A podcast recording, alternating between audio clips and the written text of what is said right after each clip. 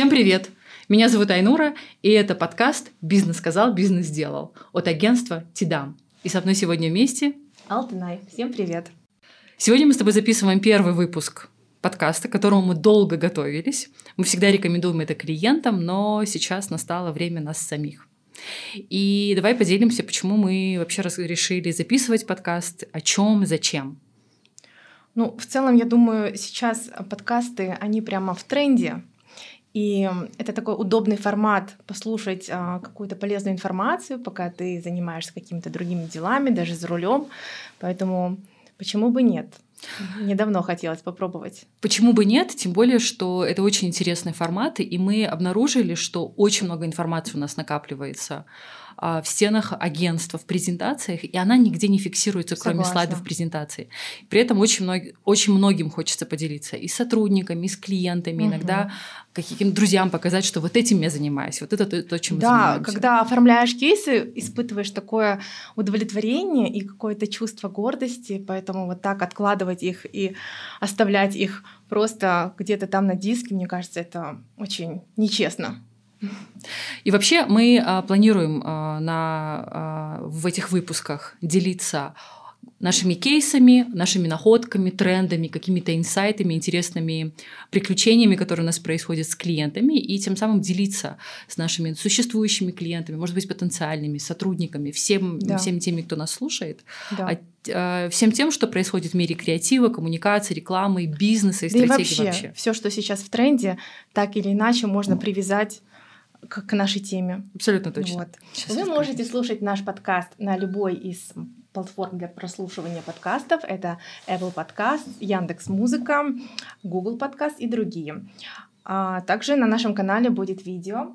Пожалуйста, подписывайтесь, ставьте уведомления и оставляйте комментарии. Нам это очень важно. Слушай, а, давай начнем с самого начала. Зачастую а, к нам обращаются клиенты, а, которые очень хорошо понимают, зачем им коммуникации, зачем выстраивать стратегию коммуникации, зачем этим управлять. Но, тем не менее, есть большое количество людей на рынке, которым это не совсем ясно. И один из вопросов, который нам задают, зачем с кем-то общаться, если основная цель бизнеса – это генерация прибыли, значит, И продавать. Продаж, да. То есть, если наша цель продавать, зачем общаться? И на самом деле, несмотря на то, что клиенты бывают очень умные, продвинутые и изощренные, все равно подспудно этот вопрос возникает, когда нам нужно обосновать стоимости, подходы, длительность Это э, проектов. Поэтому как бы ты, как ты обычно объясняешь, зачем бизнесу коммуницировать? Ну, в целом, мне кажется, это такой прям риторический вопрос, потому что коммуникации это, это вот все то, что нас связывает каждый день начиная с того момента, как мы просыпаемся, да, желаем друг другу доброго утра и, и далее. То есть эм, коммуникации лежат в основе человеческого общения, взаимодействия, и странно думать, что бизнесу не нужно. То есть это, это базовая человеческая потребность. Это базовая потребность, и, конечно же, бизнесу нужно говорить. Если он не будет говорить сам, то э, за него это сделают другие, и не всегда так, как он хотел бы. Слушай, ты сейчас говоришь ту вещь, которую мы в агентстве часто повторяем. То есть мы это называем закон информационного поля. Если вы не заполняете информационное пространство тем, что вы считаете правильным о себе, то информационное пространство не будет никогда оставаться пустым. Как Его будут... Святое место пусто не бывает. Точно не будет. Потому что тогда информационное пространство заполняют кто угодно, как угодно, чем угодно, и совсем не той информации, которую, может быть, вы как бизнес изначально планировали. Это совершенно не то, что бизнесу нужно. Но еще другая, другая важная вещь, критически важный момент, mm-hmm. на который я тоже обращаю внимание, что если мы смотрим на бизнес как как на процесс единственная или финальная точка которого продать, это, значит, мы забываем, что это действительно процесс. Люди не залетают угу. с лету в ваш магазин и на ваш сайт, чтобы купить. До этого происходит а, очень такой длительный конфетно-букетный период. Ну да, вот эти точки соприкосновения, точки, брендом, да, да. точки касания с клиентом. Точки касания. И получается здесь несколько этапов, когда угу. о нас как о бизнесе клиент должен сначала да. Узнать, мы должны им понравиться, они должны нам доверить, и только после вот этих всех касаний, всех этих танцев а, потребитель или угу. клиент приходит к тому, чтобы он, чтобы он купил наш продукт или услугу. То есть до того, как нам отдают деньги за наши продукты и услуги, угу. происходит очень много всего. И вот это много всего, этот процесс часто там центральным является коммуникация. Да. Ну и в любой коммуникации, как мне кажется, важно понимать а, конечную цель. То есть для чего тебе эта коммуникация? Что ты хочешь в итоге донести? Правильно? Не так, что просто общение ради общения. Слушай, и ведь не всегда цель коммуникации это продать. Ну да, да. Ты здесь, знаешь, я могу а, поделиться кейсом, который, а, который недавно у нас был в агентстве. К нам обратился предприниматель. Он из запада Казахстана, и у него был запрос, который может показаться таким нетипичным, но на самом деле этот запрос пример того, что запрос такой существует, просто не всегда все это осознают. Ну и тема нашего первого подкаста «Зачем бизнесу коммуникации?» И небольшой дисклеймер. Мы в своем подкасте будем стараться использовать эм, простые слова для того, чтобы нашим слушателям было понятно, о чем мы говорим. Ведь э, это не только наши коллеги из сферы, коммуникации, но и все люди, которые интересуются этой темой. Более того, я уверена, что там даже наши семьи, родители и дети будут. Да, обязательно. Без этого никак. Поэтому хочется рассказывать так, чтобы было понятно и интересно. Чтобы потом не объяснять им, чем мы занимаемся. А в очередной раз. Ну а если а, серьезно, то подкаст как раз-таки мы через подкасты хотим развеять какие-то мифы, поделиться кухней агентства, поделиться с коллегами по рынку, что у нас происходит вообще, какая, какую внутреннюю логику мы используем, когда решаем клиентские запросы или используем те или иные инструменты. Да, кстати, вот сфера пиар, она очень а, подвержена стереотипам. И, допустим, когда я недавно создавала картинку в а, Дали, это нейросеть, и запрос был типичный пиарщик, там был портрет такой злой женщины. Серьезно? да. Она была такая прямо супер стервозная. И это вот такое вот стереотипное представление о том, как выглядит пиарщик. Ты знаешь, если говорить о мифах, то я бы подумала, что искусственный интеллект создал бы образ пиарщицы молодой на тусовке, потому да. что часто так и думают, да. что это обычно что-то... На каблуках, да, это бесконечные помадой. вечеринки, да. А, фотки селебрити и постоянные забеги по каким-то модным местам. Но на самом деле в этом очень много аналитики, в этом очень много позиционирования и стратегии, и очень много mm-hmm. психологии. Потому что до того, как мы начинаем работать с клиентами, мы хотим понять вообще, из чего исходят люди, с которыми мы работаем. Потому что это люди за бизнес. Да, кстати, в нашей сфере очень важен э, эмоциональный интеллект. Очень.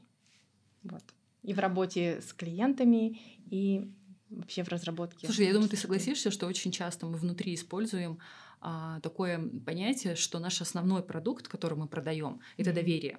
Да. И единственное, а, зачастую ключевая задача менеджера и представителя агентства сделать так, чтобы клиенту было спокойно. И поэтому иногда мы даже а, проговариваем, что наша задача, моя, моя должностная инструкция — это положить руку на плечо клиента и сказать, все будет хорошо. Даже если внутри паника, даже если на фоне там все полыхает и горит, нам нужно передать это ощущение спокойствия. И поэтому, это на да. самом деле очень важно. Мне кажется, лучше всего рассказывать о важности коммуникации в бизнесе на примерах кейсов всегда самое удобное, потому что на конкретных примерах а, получается лучше, чем на абстракции или на каких-то теоретических изысках. Когда мне задают вопросы, зачем бизнесу коммуникации, я вспоминаю один из наших недавних кейсов.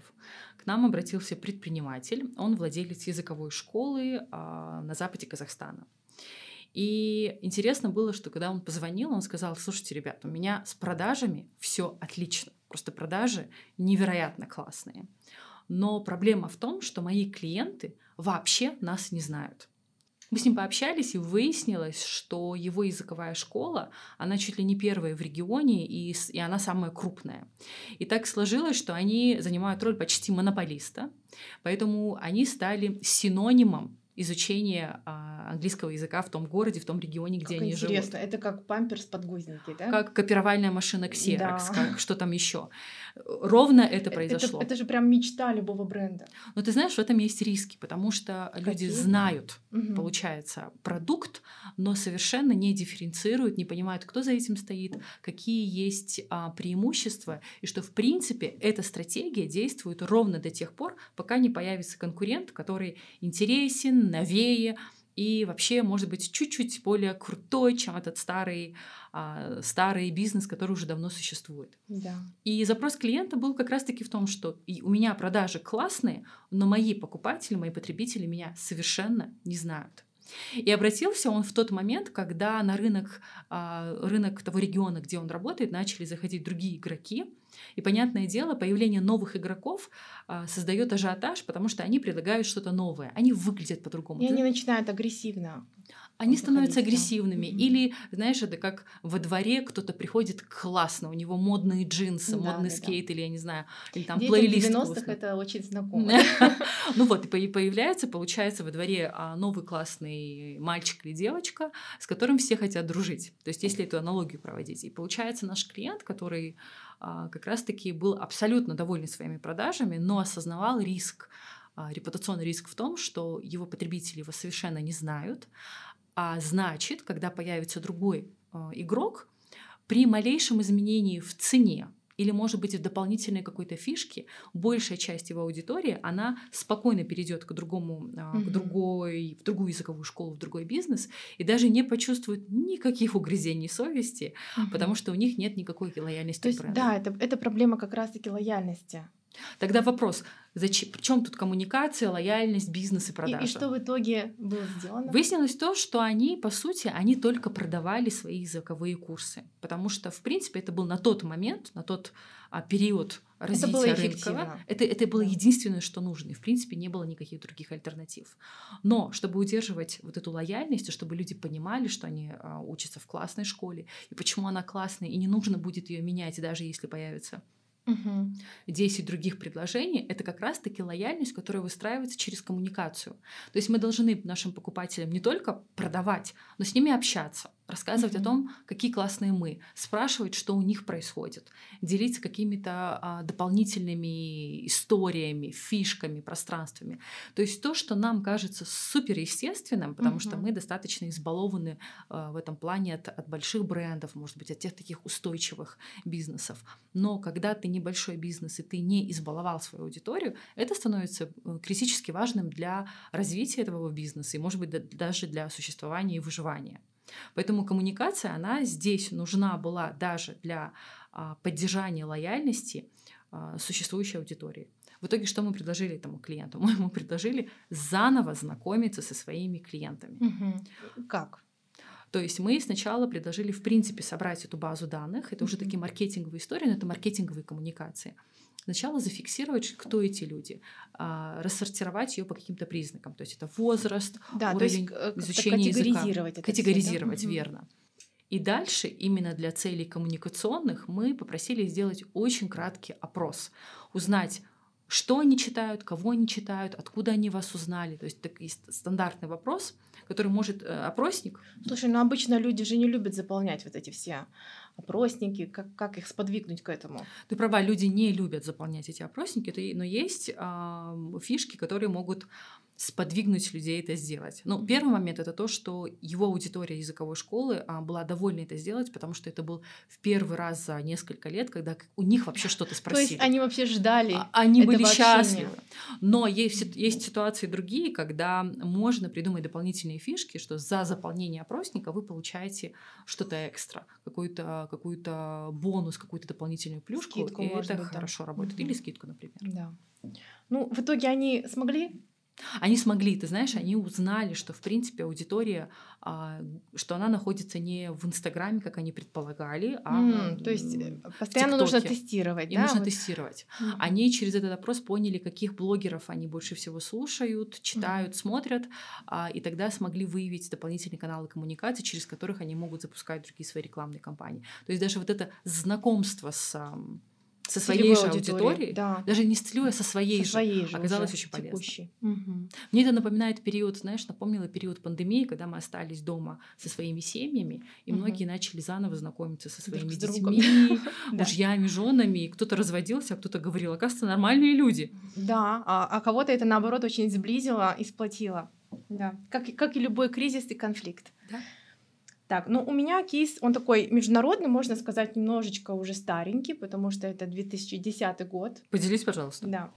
Я не знаю, ты вообще когда-нибудь носила одежду? Gap? Конечно, мы же даже запускали Gap в Казахстане а, много ну, лет назад, так что да. Да. И носила, и запускали, да.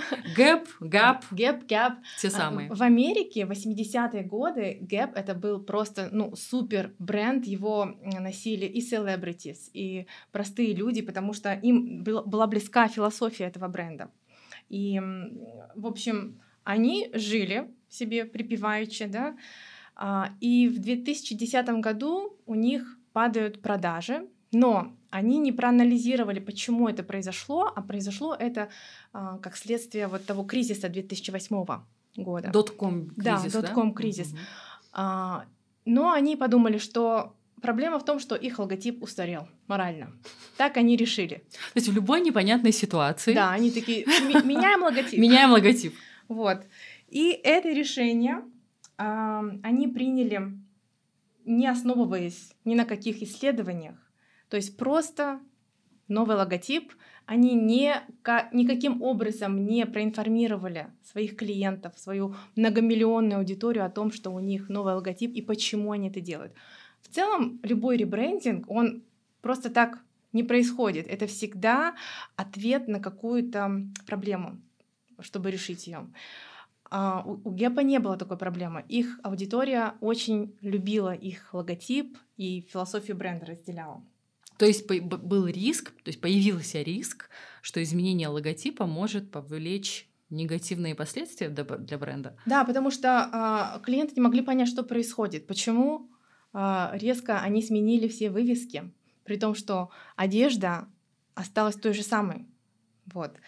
И с- сам логотип тоже был не совсем удачным. Они просто использовали а, шрифт Гельветика. Ну, я очень люблю шрифт Гельветика, но когда его используют везде, это тоже немного странно. И он м, был не продуман. Самое прикольное, что они решили этот ребрендинг без предупреждения провести в активный сезон в рождественске. Тогда, когда больше всего люди покупают подарки и себе. Наверное, их внутренняя логика была в том, что э, в этот период большее количество людей увидят их Наверно. бренд и узнают, что они обновились. Да, но при этом ни на сайте, ни где-то у себя в соцсетях они об этом ребрендинге ничего не сказали, не подготовили. В итоге у них этот логотип продержался 7 дней, и стоило им это примерно 100 миллионов долларов. С ума сойти. Это так эксперты посчитали, но точные цифры мы, мы никогда не узнаем. Плюс э, репутация у них тоже немного испортилась. А, Они как-то пытались, их пиарщики пытались это ам, переиграть. И объяснить, наверное, каким-то образом. Они запустили целый сайт, где они предлагали пользователям самим создавать логотип для Gap. В итоге у них там было 14 тысяч всяких вариантов. Над Gap стали прикалываться, создали фейковый твиттер-аккаунт, где трещали над ними. Но теперь с высоты, сколько там, больше, чем 10 лет после этого кейса, а, конечно, быть умными легко, но на самом деле изменение логотипа и ребрендинг компании это обычно повод для серьезной коммуникационной кампании. Конечно, это инфоповод. Сам по себе ребрендинг, да? Ты можешь редизайн логотипа. Да. да.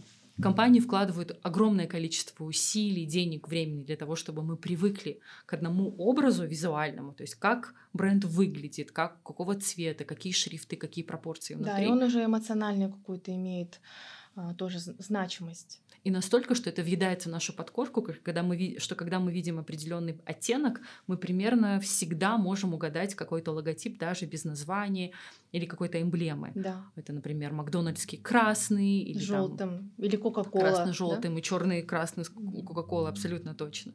И поэтому э, часто ребрендинг, тем более ренейминг, да, изменение визуального стиля или названия сопровождается коммуникационной кампанией, когда, ком- когда бизнес объясняет, зачем он это делает, ровно то, что Гэп не сделал. Да.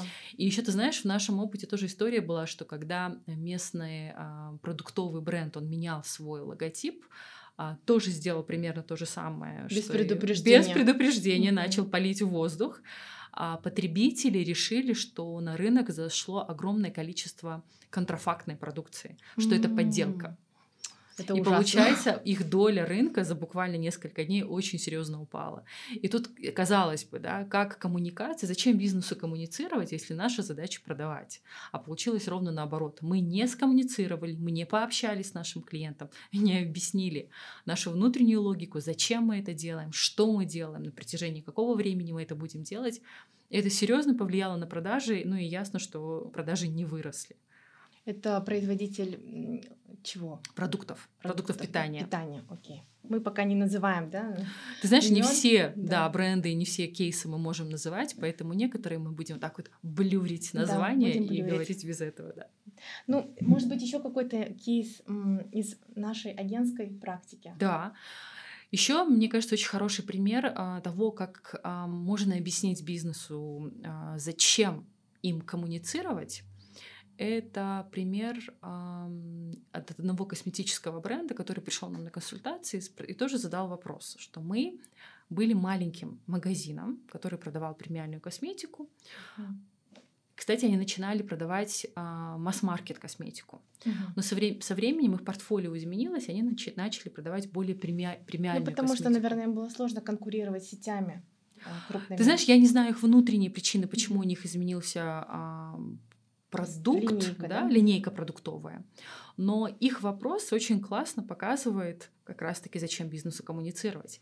Их вопрос был, у нас есть целый набор ценностей, которых мы, которые мы проповедуем нашим mm-hmm. сотрудникам, клиентам и сами по себе. Но нам непонятно, каким образом эти ценности транслировать нашим сотрудникам. Mm-hmm. Казалось бы, простой вопрос. Да, вот у нас есть ценность, например, качество, а, сервис, что там еще уважение. Ну, на бумаге можно все что угодно, что угодно. Расписать. Бумага все стерпит. Но каким образом мы это доносим? И там вопрос был совершенно не в продажах. То есть продажи это были а, последующий, там, не знаю, десятый этап после угу. того, как мы коммуницируем с сотрудниками. Но их вопрос был, как раз-таки их запрос был, каким образом нам наши ценности транслировать в и, действие. И привить их и привить да. нашим сотрудникам. Mm-hmm. Потому что если бизнес себя позиционирует как супер премиальный, супер роскошный, а, работающий с определенной категорией, но сотрудники этого не понимают и не транслируют это через свое поведение, свой внешний вид, свою речь, то диссонанс. Серьезный диссонанс, да. прямо mm-hmm. серьезный. Как раз-таки мы для них разрабатывали а, рекомендации, это был формат mm-hmm. консультации, когда мы им объясняли, что значит а, ценности, которые прописаны на бумаге, mm-hmm. притворить их в действие и отслеживать в реальности, что происходит. То есть это пере, идею перевести в слово и слово перевести в действие. Мне кажется, это тоже такая очень частая цепочка, которая, э, до которой у бизнеса зачастую не доходят руки. Да. Кстати, если компания маленькая и там небольшой коллектив, гораздо проще эти ценности прививаются. Но если это какая-то огромная корпорация, то спускать ценности, которые маленькая кучка людей сверху там разработала вниз, это, это очень сложно. Уже ты сейчас задеваешь такую тему, которую можно, мне кажется, на отдельный выпуск да, да. развить. Так что подписывайтесь, да, да, да. ставьте уведомления. А эта тема это, это, это разница работы с крупными компаниями и с маленькими компаниями, mm-hmm. потому что у нас Здесь нюансы свои. Всегда есть нюансы. Да. Где-то есть огромные плюсы, серьезные минусы, да. и мы работаем с обеими категориями, видим, где как это все разнится. У меня есть еще один кейс. Он не совсем популярный, но мне кажется, будет очень интересно и в тему нашей сегодняшней темы. Здесь про руководство по эксплуатации, мануал, да, которое отпугнуло клиента. Это инструкция? Инструкция, да.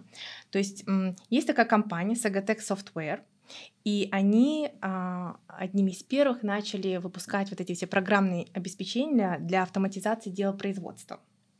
Вот. Продукт у них был классный.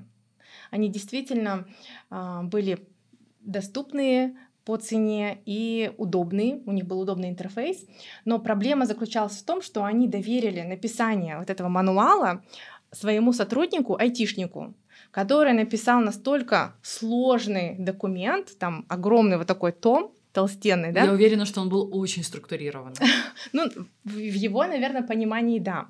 Но конечные пользователи, которые получали этот мануал, они просто там на стенку лезли и э, писали, там, у них там чуть ли сайт не обрушился от вот этих жалоб, от э, просьб помочь, что им пришлось переделывать этот мануал, что обошлось им в 350 тысяч долларов, плюс они потеряли целый год продаж, потому что им нужно было это все разработать и заново а, запустить.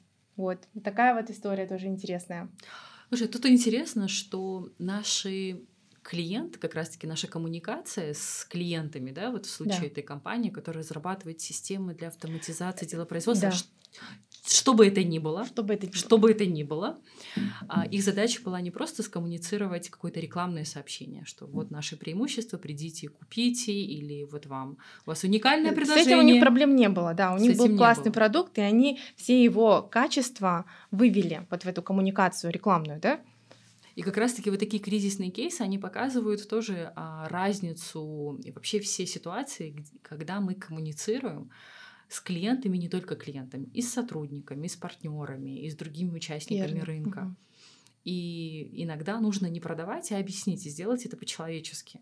Да? Да. И вот как раз-таки мануал — это первый, один из промежуточных этапов, который ведет к продаже. Что коммуникация нужна до продажи, она, если мы ее не выверяем как следует угу. и не разговариваем на языке нашей аудитории, не адаптируем нашу коммуникацию так, чтобы она была понятна не только нашим айтишникам, которые вот наверняка именно. очень умные, да. А пользователи это были бухгалтеры, там да, секретари, да. Или кто угодно, да, кто которые угодно. не айтишники, да, им да. должно быть это понятно. То есть найти Тут коммуникация решает несколько задач. Во-первых, понимание, с кем мы говорим, что мы хотим им донести, да, и каким, каким способом, каким языком мы с ним, на каком языке мы с ними общаемся. Я думаю, что еще очень важно при подготовке любой коммуникации продумать не только сам текст да, и конечную цель твоей коммуникации, но и то, каким голосом, каким тоном ты это сообщаешь. Элементарно это может быть решение, общаемся, обращаемся ли мы к нашим клиентам на вы или на ты. Да смеемся мы или нет. Мы это, очень кстати, серьезные такая или веселые. тоже проблема в мессенджерах, да, то, что если ты там не поставишь в конце какой-то эмоджи или смайлик, а, твой э, адресат может совершенно другой интонации это прочесть и даже обидеться. Более того, я целое исследование читала про миллениалов или, может быть, тех, кто уже помоложе, угу. что они воспринимают точку в конце предложения как агрессию, чтобы да, ты понимал. Да, да, пассивная агрессия. Или кэпсом, когда кэпслоком все пишут. Типа, да, да, это уже сразу какой-то ор, да. Уже мы с тобой сегодня поделились несколькими кейсами и вообще нашими мыслями о том, зачем бизнесу коммуницировать, если цель бизнеса продавать. Какие итоги мы можем вывести после нашей сегодняшней беседы? То, что коммуникация — это базовая потребность всех нас, и поэтому тем более в случае с бизнесом им нужно очень думать о том, как, что и кому они говорят, и что они хотят сказать в итоге. Это был первый выпуск подкаста «Бизнес сказал, бизнес сделал» от агентства Тидам. Подписывайтесь на нас, пишите нам комментарии, нам это будет очень важно. Ставьте уведомления, чтобы не пропустить наши следующие выпуски. До новых встреч! Всем пока! thank you